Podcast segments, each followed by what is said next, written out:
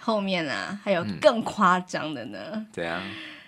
就是他就嗯说，那老师就是为了避免再发生像上次那样，就是你突然生病不能上课，然后又来不及请假的状况啊，嗯就是要麻烦你。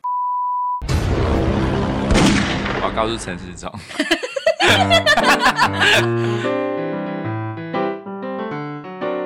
欢迎收听我是冠豪我。是丽萍，嗯，欢迎收听下集，对，我们的职涯下集职涯转换的下集。哦。对，对其实我也没有换过很多次啦。好，大家对我感兴趣吗？这样，所以是以下开放留言，是不 是？没有啦，我是想说，我这种素人啊，就是也不是多有名，大家会对这种就是就是很没有哎名气的人有兴趣吗？我们上一集才说到，就是要对自己很有自信 嘛。哦，反对啊正又没人在听，这样子啊不行， 超没自信。我现在觉得就是我的眼前有出现，就是阿尔巴100万尼人亚，还有什么加拿大，还有什么什么挪威什么的，对南非，嗯，对，我们有全世界各地的听众，有需要我去那个国家表演的话，也请洽。 OK，好，今天重点不是我嘛？对，好，那嗯，就是认识我的人啊呢、应该就知道我现在的职业嘛。其实我现在就是一个呃自由工作者，然后，freelancer，对，就是主要就是、呃日文老师，嗯对，然后就是在其他时间就是可能会接一些杂志的稿件来写采访啦、写作啦，然后有时候会帮你们电台就是写一些有的没的这样子。嗯然后写过很很开心的，就像是《颠覆故事 Steam》的剧本等等的。对，就是我嗯个人有很多的经典代表作在那里面，对， 对，很喜欢。然后也有些不喜欢的，然后你还有做，你还有做那个日文翻译，哎，对，日嗯文翻译嘛，这样子。然后目前为止，就是从我正式从这个翻译界出道到现在也十几年了吧？哎，有嗯差不多十几年了，译译做多少本啊？几十本我也不知道多少，因为有一些书它是呃，就怎么讲，它会。改版，然后换书名这样，哦所以说有一些其实是原本的书名，它就是内容是一样的，可是他可能想说就是要换个新换的汤不换药哎、，对，完全没有换，然后嗯就重新出版。有时候我会是呃一个好奇跑去查，就是大家去博客来查黄丽萍，就会看到很多书啦，这嗯样子，因为我都是用本名，对。然后就发现哎、这本书我我没有翻过啊、哦，原来是之前那一 本。对了，你你要不要推荐一下最近的那一本？因为最近那一本你在那个介绍页，你有写到夫妻春聊天，哦，对啦，对，因为我一直在想说，我的折口应该是要与时俱进的，所以就是那个译者的介绍，我终于把夫妻纯聊天主持人之一放进去了，那是哪一本书？叫做《德国人没那么爱工作》。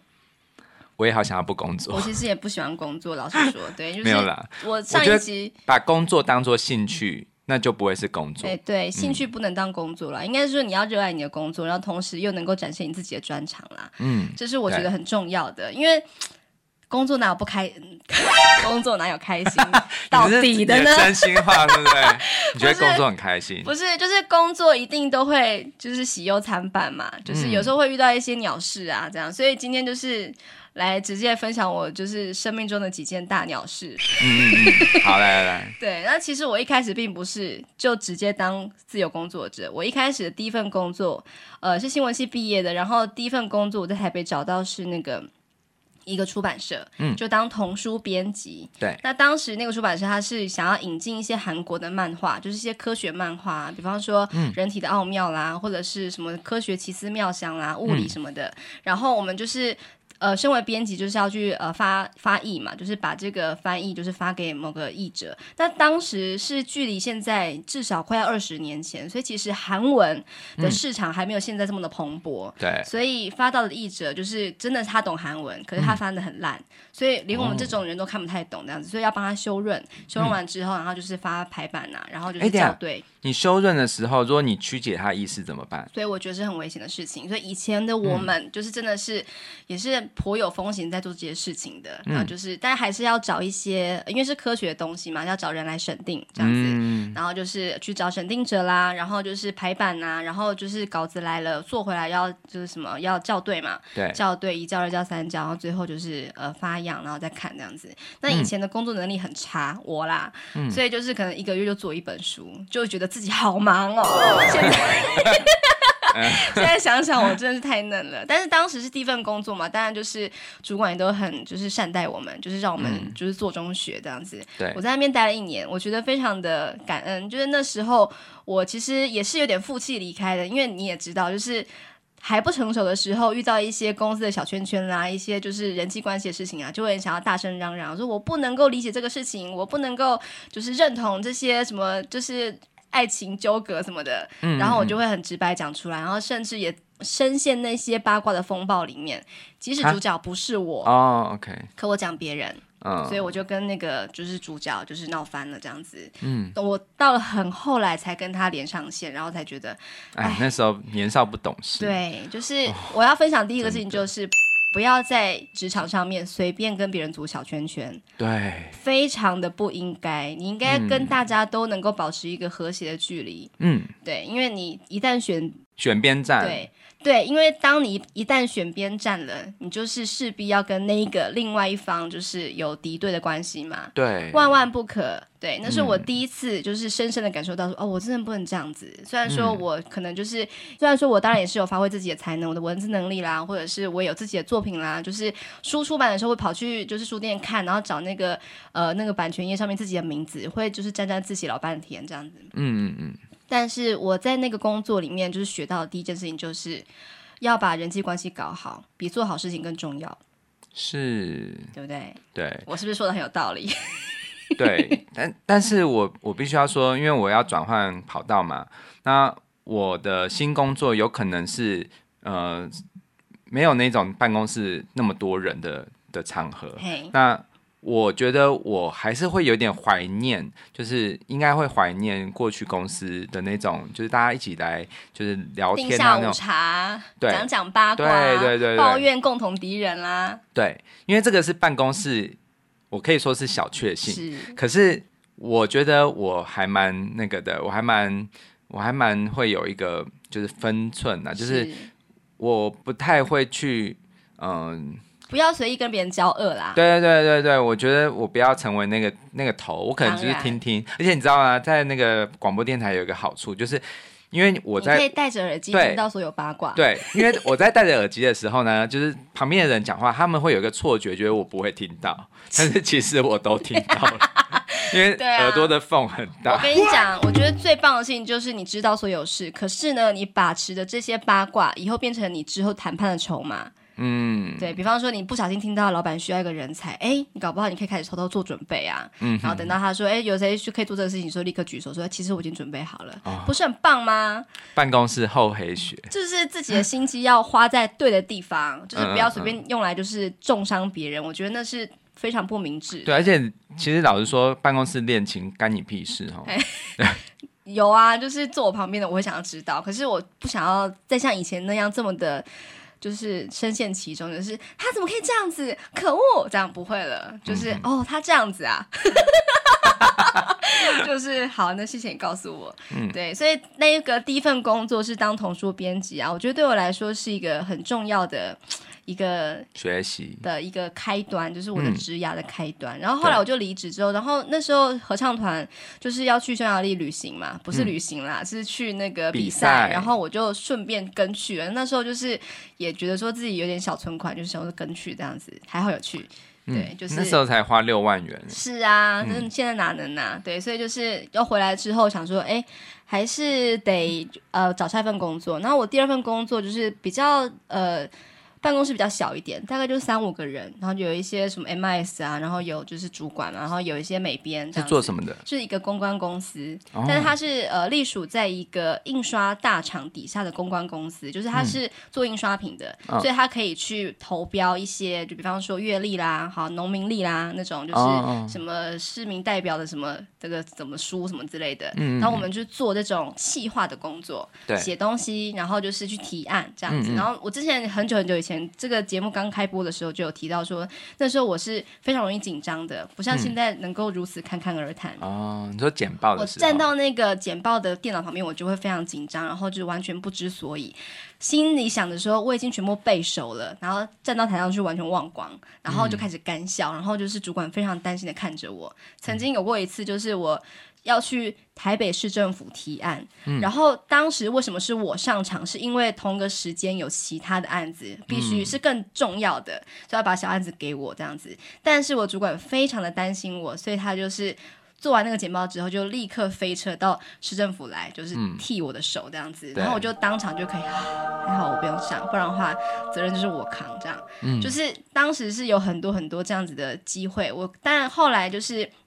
我也慢慢的上手啦，也就是做那种非常小的案子啊，比方说，就是你也知道公关的这种东西，就是公部门嘛。嗯你如果说你跟某些承办人有一些比较好的关系的话，你可以比较容易进得去拿到这对个案子。人那脉嘛，嗯有一些案子已经差不多内定了，那这种案子就是给我做的，哦，就你不用去对我真的就去报告一下，不是说真的去 OK 抢案子的。那我就会有这些机会，就好好的就是把我的话讲清楚。对，那那一个时间也是呃大概一一年半吧，嗯我非常的感恩有那一段这样子，就嗯是、，可是你这两个工作都是台北，然后你那时候住在桃园，都是通勤。对，就是我真的懂通勤有多苦。对，啊对啊，因为我其实，在世新大学毕业嘛，嗯其实我在还没毕业的时候我就找到那份。第一份工作了，嗯所以我当时想的是，呃台北工作，那不就住台北嘛？但是因为你知道，我妈是一个不允许这种事发生的人，她就是要求我毕业之后一定要回桃园。那我想说，好吧，那就通勤，桃园、台北还好嘛，这样子。嗯但是你知道那个通勤的时间，北上的那个是沙丁鱼不能够解释的，真的是很可对，怕。非常非常挤。然后我那时候又跟你就是在那边谈恋爱啊，很常讲电话讲到三更半夜，然后就这样很早就起来，对不起， 就真的是呃身心都虚耗，真的。我们现在也是他，就是做 podcast 做长到三更半哪夜。 有？我觉得你睡得可好，然后。哦然后就是，嗯呃，后来换了工作，第一份工作是在新店，然后第二份工作是在中和，嗯然后中和那时候好像还没有什么，就是捷运还不是那么的通达这样子，嗯所以我的这个通勤路线是从桃园坐火车到板桥，然嗯后再走路到板桥站附近的一个停车场，然后骑摩托车到那个中和去这样，嗯，哇塞，那个交通之乱，对然后整个废中和路气啊很，小嗯然后就是很多机车这样子，就是反正很恐怖啦。然后也是那样子很痛苦的通勤了一年半，然后好几次在已经我快要承受不住的时候，都是那种。就是因为我的那个机车是放在露天停车场嗯啊，有时候这种风吹日晒很容易发不动，哦，对，就是发不动的时候是又又是快要迟到，然后就觉得一直踩一直踩，然后踩到我觉得我到底人生到底在干嘛、那种感觉的时候，真的超想离职。嗯对，所以我第三份工作啊，就决定回桃园。嗯，对，然后还甚至因此就是把自己的薪资就是水平期望就是往下放了一些，这样想说桃园跟台北就是干嘛瞧不起桃园？没有，我就想 说就是他们可能不那时候还没有升格。哎，还不是大桃园那样子，嗯，对，然后想说也是这样子。东投西投的，也不知道自己能适合什么啦。就是对那时候我还不会日文哦，对、哦啊，那时候会真日的文的啦。那时候就是哦一点点第二，份工作的时候有跟着你去学这样子，但是我嗯就是有、有自己去考旧制的三级，但是嗯也不算什么的一个程度这样子。然后我就想说，好，那我就是在桃园就是来工作这样子。然后第三份工作就是在桃园的一个也是什么网络公司，然后做文字企划这样子。然后嗯你也都是跟文字有关的。哎对，就是我的专长嘛，嗯安安分分的。就是对做了三年这样子，哦，这蛮长的啦，啊，对三年。啊，对啊，对啊。然后后我之前节目就有提过嘛，就是我后来就是因为我明明是一个企划，但是因为公司有一些业务的考量，就是希望我可以做一些业务的工作，嗯啊然后我个人觉得不是很擅长，再加上我不能够认同那个产品，我觉得很难，所以我决定要离开。嗯嗯嗯，好，那第三份工作，我最大的启示就是。当你要转换一个完全不同跑道的时候，你一定要先做好万全的准备。对，对，包含那个时候，其实我已经在开始在想说，哎，我差不多也考到一级，因为我那时候那三年就是在那个公司啊，嗯有好好的读日文啊，补习这样子。我、那时候真的是不知道到底是哪来的冲劲，就是从桃园下班之后会骑三十分钟骑到那个中立的那个、嗯，那个叫补什习么班那个补习班去上课，这样也不知道对嗯为什么不在桃园找，可能就是因为你当的然关系啦，喜欢你，可是那时候我我你们在当兵。对啊，我那在那时候在当兵，对你又看不到我，我也不知道为什么，总是觉得说，哎、这个这个觉得补习中立班的泥土有沾到我的 气息，老师还不错，然后 是也柏觉油得路。可以这样子，然后就也就这样子认认份份的，一边工作一边补习啊，然后嗯一边充实自己啊，然后想说，哎，那考取了一级的证照之后，想说，嗯，也许可以当做之后的转职的预备这样子。嗯，然后我就想说，很想走了第三份工作嘛，想说那。我应该来做一份就是跟日文有关的，这样我就去什么日商公司啊，去投履历啦，那之类的。然后，但那是后面的事情。我在那之前就想说，也许我可以一边打工，就是嗯用教日文，然后教中文，教日本人说中文来当做我的额外的收入。然后我进到这个日商公司当我的正职，这样的话我就可以一边斜杠这样子，假装斜杠。哦，嘿，我那时候如意算盘是这样打的，嗯，殊不知啊，我的这个求职之路非常不顺利，对，都没因为有我上，没有其他的一些科技的什么专长啊，就是你要去当某某科技公司的业务助理，你没有相关的知识，其实你很难打得进去。是，而且我那时候的日文也没很好，就是嗯有一个很特殊的例子，就是我们家附近那时候有一个很距离我家非常近，大概骑脚踏车只要三分钟的一个公司啊，嗯，我就跟那个面试官有了一个可以全日文对话的机会。嗯那对方我现在想想，他应该也是蛮年轻的，可能就是从日本派驻来台湾啊，然后就是也是一个嫩咖这样子。然后他就非常有耐心的跟我就是闲聊，说你之前工作怎么样啦，然后你就是之前学什么的啦，然后我就非常非常努力的去表达自己，但是日文真的是奇差无比。对，当然我没有被录取，但我也就是从一次又一次的挫败当中发现，我好像真的非常不够诶、我要怎么办才好？所以我就下定决心说，这一个工作，这个公司呢是第十份我要去面试的工作，假使再不行，第四分，第十份哦哦，我去哦面试了十家公司，哦哦然后这是第十个了。然后我想说，这个如果再不行的话，我就先打工吧，我就嗯先教学、这样子。所以我是这样才开始展开我的教学之路的。然后果不其然，最后的工作就是真的又落榜了，这样我嗯就。没有去做我之前那一个算盘里面的那个工作，嗯所以我就决定开始就教日文啦，教中文啦，然后透过那些就是呃教日本人说中文的机会，慢慢的把我的听力跟口说能力累积起来。哎，这对一这一招是还不错，，对，就是相对来说是先一用个自己的最好的能力去教，然后同时也从教学相长，然后慢慢的获得你想要的技能。对。那我要说，就是我并不是一开始就能够做到的，我也是有做过一些师资培训啦。因为在我第三份工作的尾声，我就不停的去、呃进修，然后我去对报了一个师资训练班，然后也是每个礼拜到台北去啊，然后就是写教案啦、试教啦，然后听老师的回馈啦，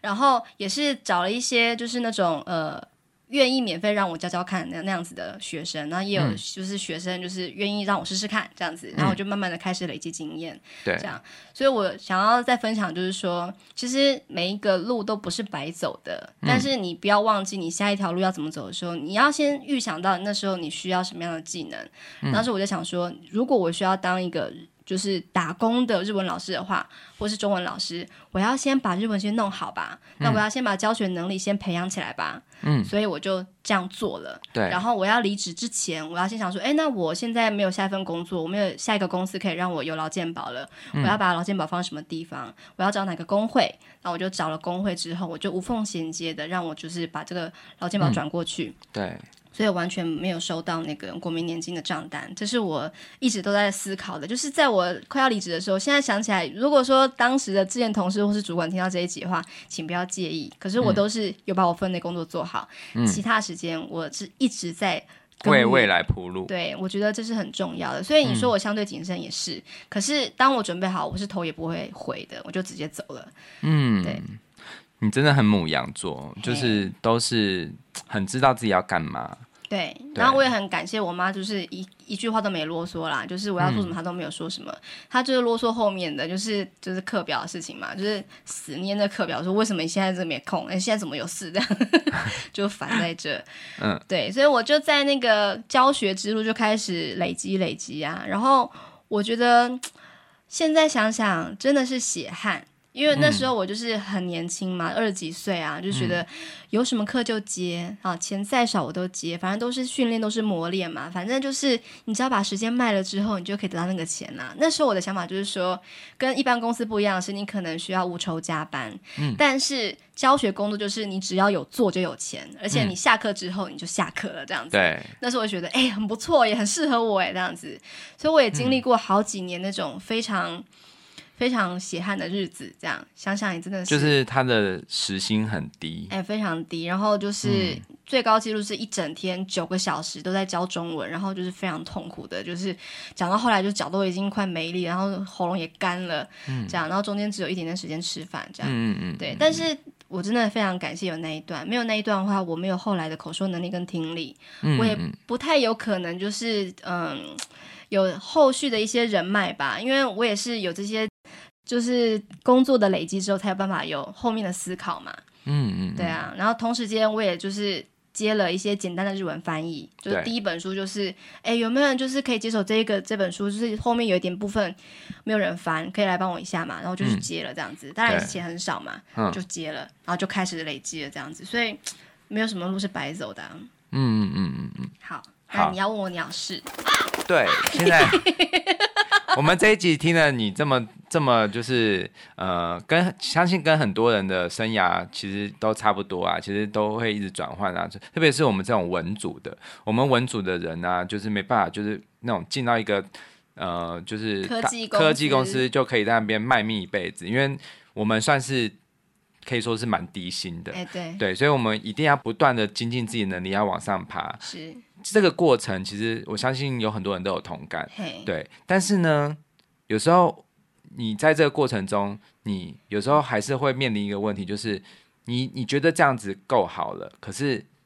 好像你继续待下去，其实你也同样的也是失去了去探索别的，还有你自己的能力的机会对，嘛。这也可以跟你上一集做呼应嘛。嗯，是啊，都是那个时候我真的拼了命了去累积我所有的工作啊，然后就是能接就接啊，然后能能做就做，因为当时虽然结婚了，可是还没有生小孩，所以就是还能够拼啦。所以就是最高纪录，我这么的卖力哦，就是顶多就是五六万。也就是差不多顶峰了，这样嗯子啊、就是觉得已经做到快要死掉了，还是只能这样子而已。跟科技公司还是比差哎、可多是了啦你那时候都没有想到像跟桑尼老师一样，就是自己自己接，没有，啊。我那时候就是那觉你得就可以开价、欸，而且你就不会开价就不会被抽成哦啊，。对啊，就我那时候没有像三老师这么的，就是以个人为品牌，就是哎我，而且还会自己就是帮学生们安排要怎么样，就是调度可以让他们让大家都可以上到课，而且他可以赚到更多钱，对啊，这样子。那时候我就没有想到这些，我就觉得说，反正我这个时间，我这个空堂时间是可以接课，我就接，就是想办法把自己的时间塞满这样子。但就是很努力的做，但是事后也是证明说，其实就是相对高薪一点点的一个。攻读生这样嗯子，对啊，然后翻译后来就觉得好像在练打字啊，然后就是教日文、教中文也是觉得好像一直在重复相同的事情嘛，嗯，也会有点自我怀疑啦，但是当时还没有这么多怀疑，就觉得说反正我就努力的赚钱，因为当时我的男朋友、老公就是就我嘛。他，嘿，对，就是不太，就是金钱观有点问题，啊，那不是我， 想撇清。我就那时候有一个心心里的想法，就是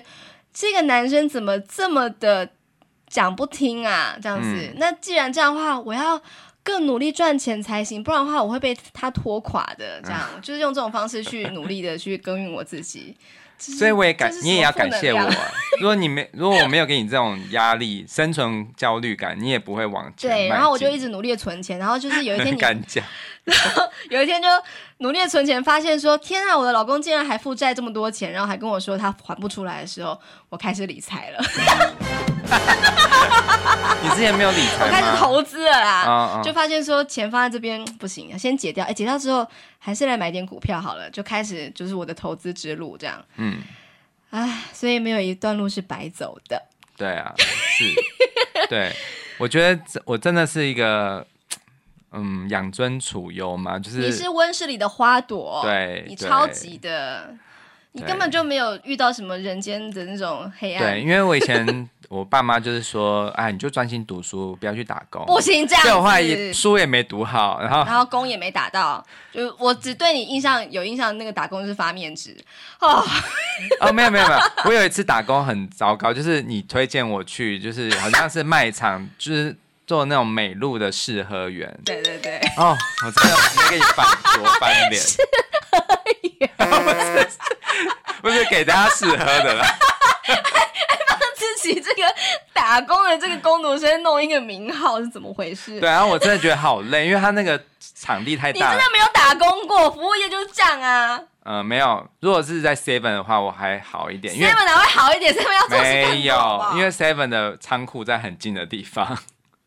那个卖场你要到那个某一个地方补好货可，怜哦，要跑超久怎的，么会这样子而且你也不能离开那个工作场，介绍工作给你，真的太过分了。而且重点是你还对我发脾气，对我那时候真的很不不懂事，就是 很很弱。工作给你的，我真的觉得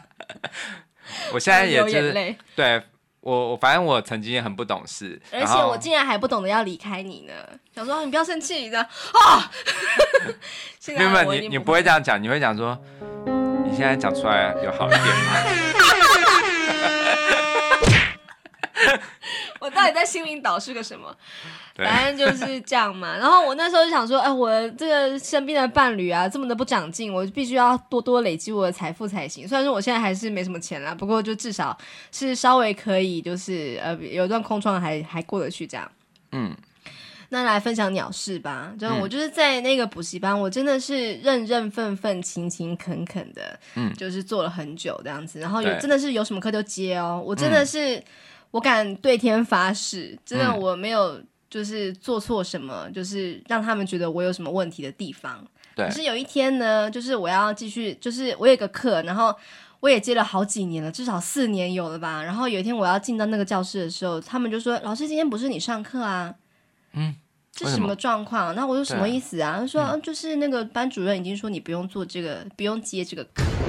嗯，他怎么没有已经先找跟其你他人接你的手。对，这样嗯怎么没有人告诉我呢？然后我就觉得流程很震怪惊、意外，然后也觉得很委屈，然后甚至觉得很不平，就是你怎么可以这样对待我？我是至少也是。就是没有苦劳有功，没有功劳有苦劳吧。哎、可是这这样句话很多人都说，就是要对有功劳，对不对能有对，苦然后他可能觉得我没有，我连功劳苦劳都没有，这样子就不嗯过就是、你不用上啦，我找别人上这个课啦，这样子你可以休息啦，这样子。嗯但是对我来说，那是我也耕耘许久的一个班级嘛，嗯我经营过了这样子，所以我就觉得哇，怎么可以这样子啊？然后我真的是非常的气愤，但是我也嗯没有发作，我就想说这个地方薪水也没很高，然后既然这样对待我，我要去其他地方找找看有没有适合我的地方了，我要去找其他的工作机会。然后我就才在那个契机之后，我才去找其他的补习班去面试，嗯然后就发现哇塞，薪资整高个许多，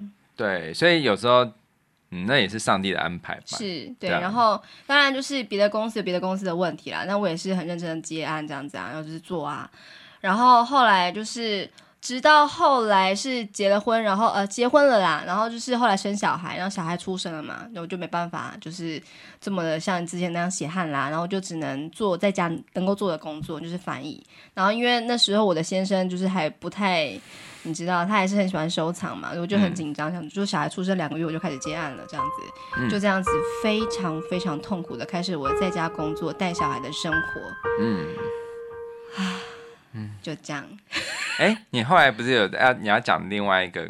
也是那个对同一个补习班，哎、对对对。嗯对然后那个补习班就是因为我跟他说，哦，我我生们小把它孩讲了，就是可以叫黑心补习班好了。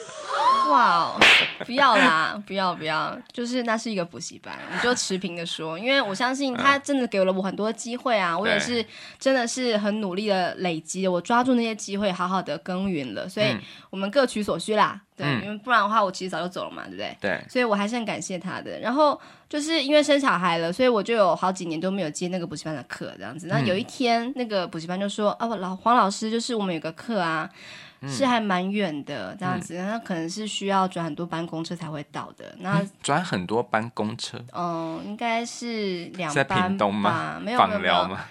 在桃园的海边。”哦哦哦，对，然后就是我就接了这个课这样子，然后那时候我觉得啊、虽然说很远，可是我想说，哎，那这个时间的安排好像可行哎，比方说小孩的接送啦，然后就是你的那个什么协助啦、替手什么的，好像都 OK。嗯，那时间又非常的早，那我想说，那就是我上完课回来之后还有时间可以做我其他的案子，才上学了啦，所以我觉得嗯可以这样评估了之后觉得可以，所以我就接了这个课这样子，然后也是接了两三年吧，因为那个课、因为真的太远了，如果说没有开车的话，对，相当的不便，就是那嗯个。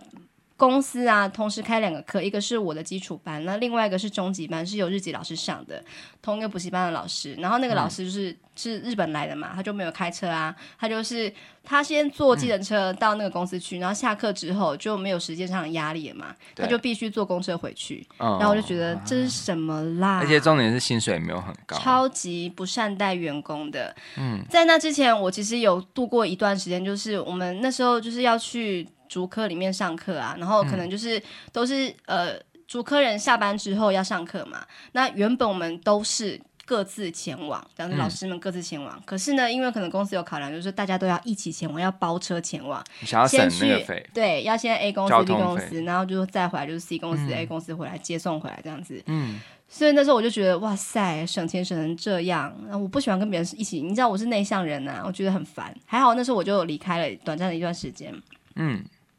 然后回到这个海边的公司，嗯，这样，然后我就听，就是因为我们时间是一样的，所以我就跟这个日籍老师会一些闲聊，说，哎，你是怎么来公司的？这样子，他就说我就是坐计程车来，等一下还要坐公车回去啊，我就觉得好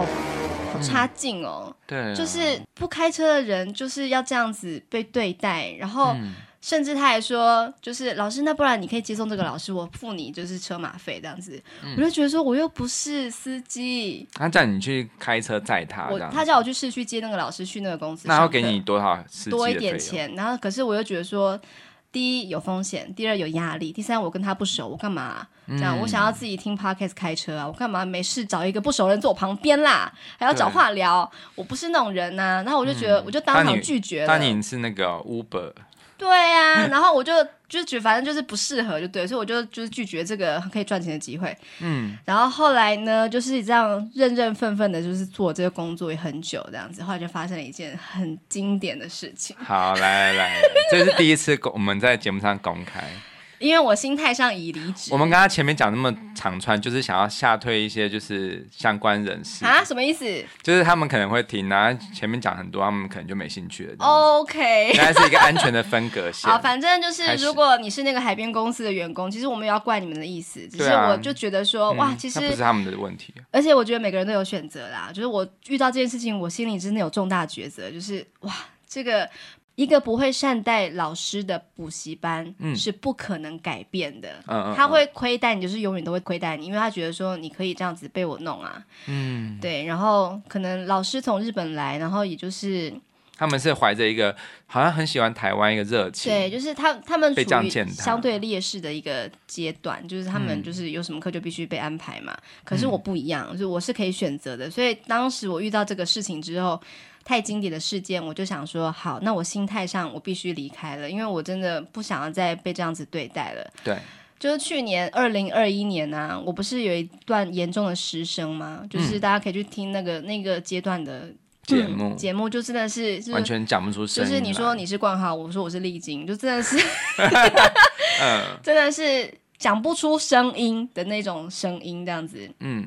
而且是非常突然的，就是一觉起来发现自己没声音。好，对，那就是我跟这个补习班是有签一个约，好，嗯那个约我觉得合理，所以我才签。就是说你不能够随便的 no show，就是你就是没请 no show 是什么？就是没请假就不去上课这样子。哦，当然了，当然了翘班，对，这是不可能，天理不容，我自己也不能嗯接受嘛。对，所以我觉得说没关系。然后他有提到说，如果你 no show 的话，你就或者是你当天才请假的话呢，对你就必须要被扣薪资。那我觉得我不可能会发生这种事情，所以我就签了。嗯，结果呢，就是那一天我就发现，我五点多起来发现我没声音，他说啊，怎么会这样子？那直到六点半我要出门之前，我再看看我的状况好了，发现真的还是不行。嗯，然后我就必须请假嘛。那一个课是非常早的，嗯，早到就是很早，我要六点半出门开车这样子，对，所以我就想说，那怎么办呢？我还是得让我学生知道，因为我这样的声音我去根本就不能上课啊，所以我就选择先哦跟我的学生先请假。我们有个 LINE 的群组跟他说，啊，不好意思，我今天没有没有声音这样。嗯嗯，之所以会这样做，是因为补习班还没开张嘛，对，就是还没有这个美眉可以接电话这样子，所以我就想说，那既然如此，我先做好这个事先的预告，然后之后要怎么样再说。然后学生们当然都是哦，老师请多休息这样子，嗯嗯嗯然后就是补习班事后也知道这样，然后呢，后来就发生了一件事情，就是补习班的妹妹打电话给我说，哦，因嗯为你之前签过这个合约，你当天才讲，所嗯以我要扣你的薪水，还要倒扣，没赚到这个课的钱还要再倒扣一堂这样。福利超差、欸，对，然后我就非常不可置信的说，可是当时时间这么早，而嗯且我也不是没有告知，而且当时你们又还没有开始营业，对啊我要如何请假？是这样子。好，然后后来就是一阵的混乱，就是我就说，如果你要这样对我的话，那我就是 OK，那我可能下个学期我不能够再上这个课了，因为我觉得太扯这样。对，然后他们也知道都不能说生啊，这个海边的公司就是也不是很好去嘛，要再安排其他老师也不是那么容易找到。嗯像我这样这么好说话的一个人啊呢、他说好，那老师黄老师就是。那我们就是这个部分，我们就一人分一半，就是一边分一半，就是我我就是负担一半的的这个损失，然后另外一半就是他们损失，然后好像对我很好的样子。好，然后我 就暗淡的怒气嗯说 OK 这样，然后我就还是想说那就继续接这个课这样子。嗯，唉，后面啊还有更夸张的呢。怎样？就是他就说，那老师就是为了避免再发生像上次那样，就是你突然生病不能上课，然后又来不及请假的状况啊，就是要麻烦你，呃，那个公司要求的，然后就是要麻烦你说，嗯、你在礼拜五的时候就要告诉我们你礼拜二身体会不会好，你是不是好的身体，这样子我才有办法跟那个公司交代。我告诉陈世忠，是怎样？ 我又没有时光电视，我要先预告我下礼拜二，嗯就是身体是不是 OK 的，能不能上课？ 那如果真的就是你，你就真的发生一次，就是你预告说他说哦好没像事，还可以再一次，就是只他说一个学期只能允许这个一次发生，可是你要每个礼拜回报你的身体状况。他们到底是在然想后我什就么一方面觉得说，哇塞，第一个是那个公司还真是食古不化呀，嗯你真的觉得我们可以预测之后的身体的那个变化吗？对啊，有时候就一早起来才发现啊呢、第二就是这个美眉，这个公司就是补习班的这一方啊，校方也完全的。盖瓜承受就直接接受说，对，这个公司这样说的，所以我要要求老师，就是两层都没有顾及到老师的感受，这样子。如果是你的话，你还想要接这个公司的课吗？这个补习班的课吗？我觉得我会想要那个，我真的是直接深离深的开啊失望，就是又气又失望，又觉得不可思议，莫名其妙，觉得说我好歹在这边也耕耘了，至少前后有十年了吧。结嗯果你是用这样的方式，用一纸合约来告诉我说，因为你这样这样这样，所以我必须扣你的钱，完全没有转还的余地或是一点弹性，我觉得非常的不合理。嗯，然后我也觉得说，其实。合约是签了没有错，规定是在那里，但是我总是觉得说，如果说少了那么一点弹性的话，其实你可能会丧失很多。比方说，你的员工愿意为你再多卖命，或者是你可能会失去了这个人脉吧。我觉得他完全在无形当中失去了我这条人脉。我以后可能在心里面，我是不想再接这个公司的课了，这个补习班的课了。嗯，但是我完全没有发作，我就是什么你说什么，我有没有听错？这样子就是还一副就是好像在搞笑这样子，然后我就跟他 说，那我可这样子已经能很下学期不行再接，但是他就是好说歹说，好接接接这样子，然后后来接完嘛，就遇到三级警戒，然后就又就是什么嗯变现上对课，变线上课啊，然后就是。因为这样，所以我就没有那个部分，没有开车去那个公司的车马费。你看，就只嗯剩下那个薪水。你会觉得 OK，就是一个课变成线上课，然后不能开车，所以就是不用开车，所以就不用车马费付给这个老师。我也是觉得 OK 啦，好， 嗯他真的是把它当车马费，对，，就是一个很一定要骑马去或者开车 去才有钱， 要先去马场挑马， 这也是要成本的、啊对，然后我就觉得 OK，那我就真的是非常的明白这个、这个补习班是如何对待他的员工啊。原来这些老师们可能待个一两年就想要有离开的念头，其实都不是没有原因的吧？那赶快倒了吧！愿意就是持续过来的，那真的真的是因为他可能是真的是社会新鲜人，或者是真的对台湾生活有一个有个憧憬。嗯，那他们在台湾会有很多的学生照顾他们，可是我们这种在台湾已经教很久的老鸟，谁会理你这个台湾老师啊？就是大家就是各各取所需就好了。嗯，所以我心态上已经离职了。对啊。对，就是之后来你就没有再接他的课，我就是觉得，就是好好的说，或者说，哎、我因为我个人生涯规划，所以我就是必须要离开，然后可能就是接下来的课，我很早就就预告，然后你可以就找提早的找其他老师这样。嗯那学生问我，我也是没有多说什么，我就说、哦因为这样这样，就是个人规划什么的。嗯嗯但其实真正就是这两件鸟事，深深的刺痛了我。嗯，真的，第一个就是他突然把我的课抽换掉了，嗯第二就是多年之后他跟我说，就是老师，你下礼拜要告诉我，呃你要告诉我下礼拜身体好不好，这样， 而且超你瞎是啊的，阿南德是不是？ 我把你当中立阿南德吗？我跟你讲，这最好笑的是有一天，跟你讲，彗星那个什么火星会跟什么连成一线，真的是我身体会有异状， 天哪！最好笑的是有一天你不小心把我手机带去公司哦了，然后你的手机放在车上，对我，就送你去火车站之后啊，我就发现、哎我们两个手机交换呢、嗯然后在那一天你接到了补习班打电话给你，给 给我的手机嗯哎，啊，老师，不知道你今天身体好 吗？然后你要代替我回答说 OK，黄老师身体 OK。然后那个妹妹也是觉得有点羞赧，就觉得我到底为什么要问这个问题啊？嗯好瞎哦，她自己也觉得很瞎。 然后很崩哦溃，就是人家卫生那个叫什么，那个那个陈世忠那个部门叫什么？什么部门？陈世忠待的那个叫什么？什么健康？嗯卫生署。呃，不是啦，那个健康部啊，不是 叫什么卫生部，叫什么啊、我忘了反正就是那个卫生部， 啊，算了，讲到自己都忘记这么重要的一个部门。反正就是 嗯，觉得人生就是遇到这些事情才会有所抉择，真的，我没有要觉悟什么，只是觉得说，哇，这真的不是我想要的了。嗯再加上我也教了蛮久了嘛，那我想说，啊，我也有自己的就是想要走的走的路线啦，然后嗯我也做了这个 podcast，我是不是可以把它变成我个人的品牌，或是我们一起经营的品牌？嗯，然后在这个过程当我中，们不用也跟是听众朋友报告说我们下礼拜身体状况怎不么样，用啊，就直接就是不要就 no show 就对了。大家也没有付我反钱，正也没人可以就是要要求我们，因为没人付钱给我嘛。对，然后我就觉得说，嗯、p o d c a s t 虽然说真的收入没那么多，就是我们几乎都是大部分都在做血汗的白工啦，但是我爽。嗯，对，我声音有点哽咽嘛，不是，是你刚好就是有弹卡在那。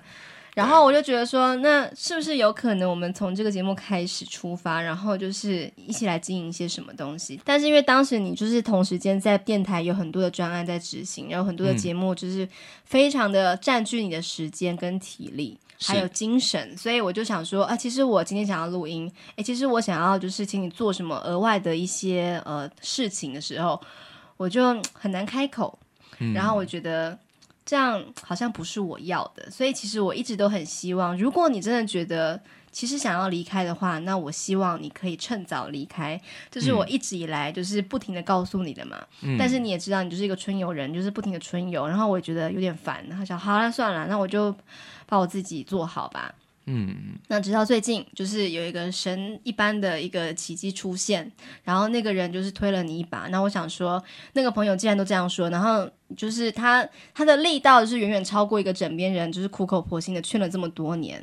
好的，那我们你就要离职了嘛？那我希望这个节目呢之后是有一些新的发展的，比方说我们可以再把更新频率再稍微拉回来一点，不要再这么的佛系了。嗯然后呢，想要做什么事情，想要做什么演出、表演，或是一些新的一些企划单元，嗯之前我们提过那个线上的单元嘛，嗯嗯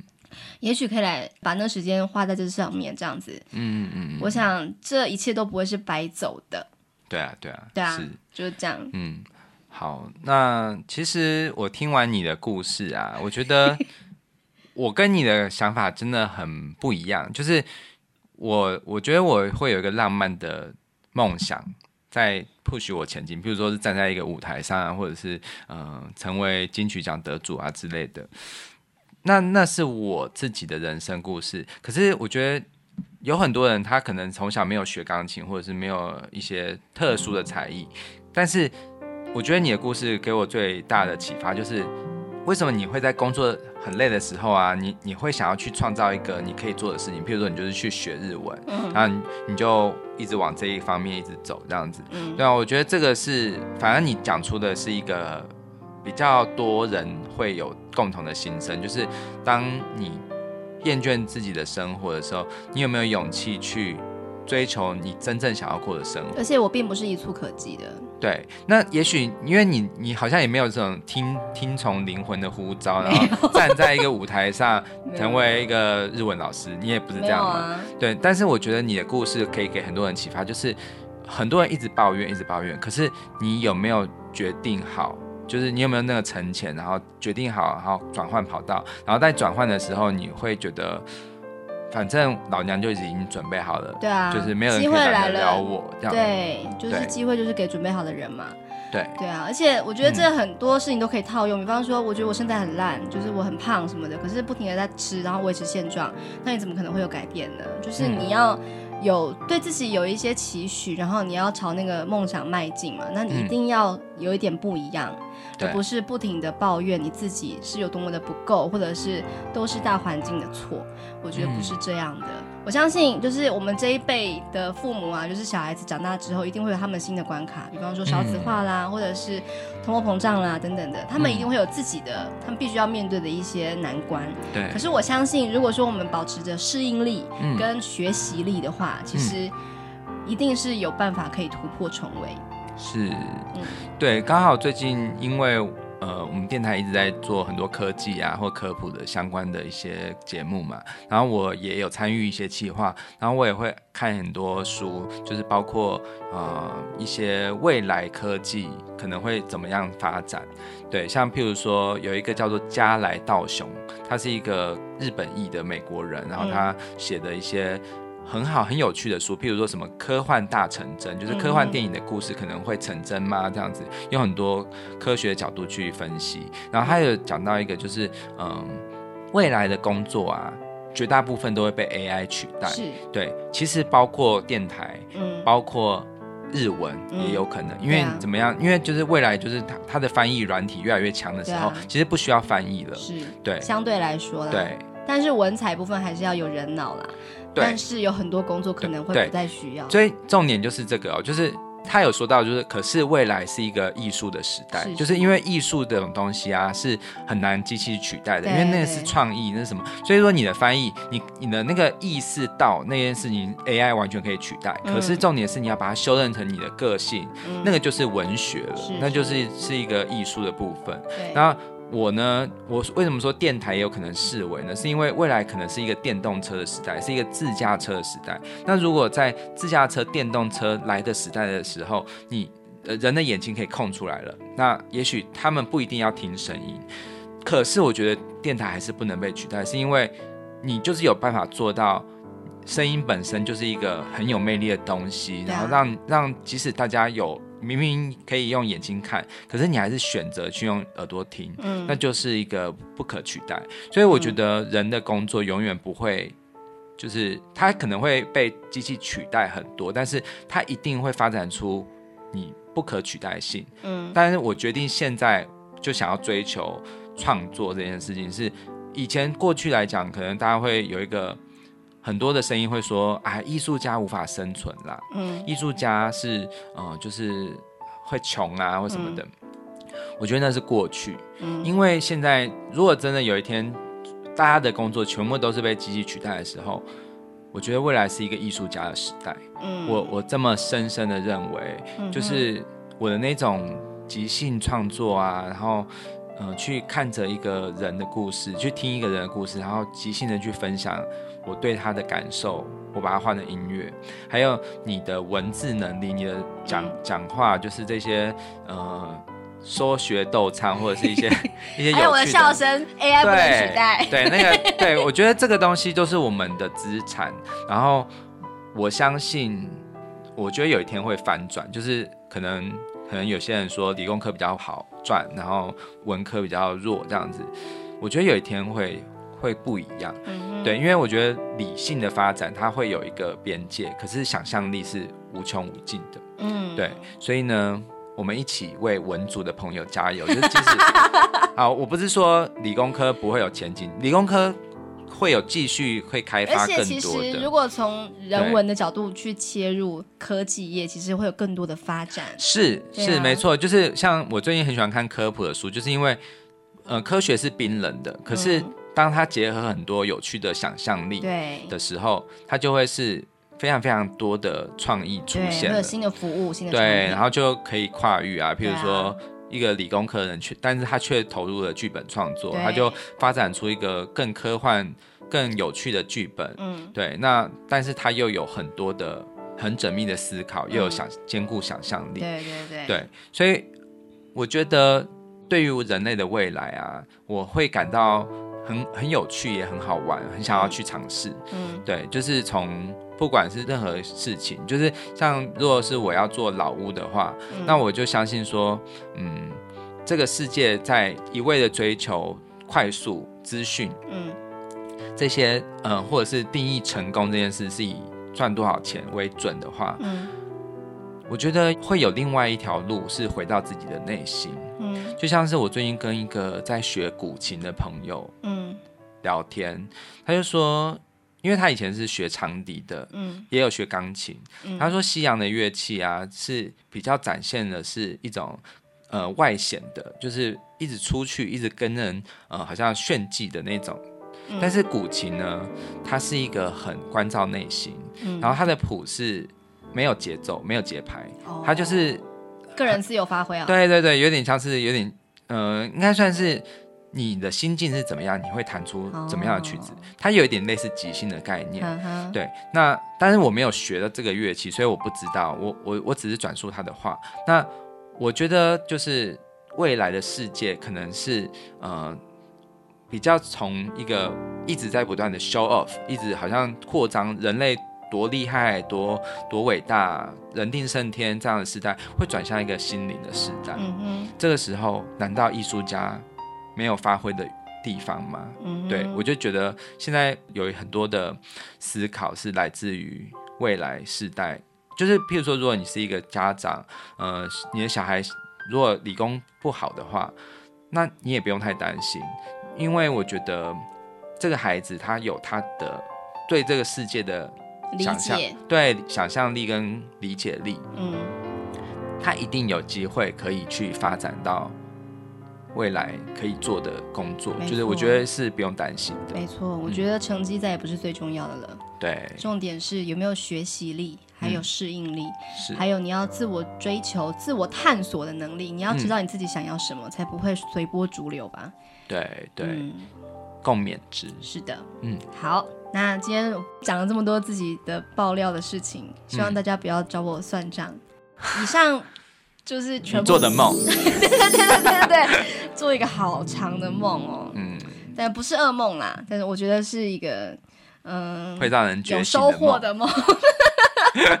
对啊，那我还是非常感谢，真的，一切都非常感谢，不然就不会有现在的我在这边讲这些五四三了。嗯，谢谢你们，希望你下礼拜身体也是很 健康。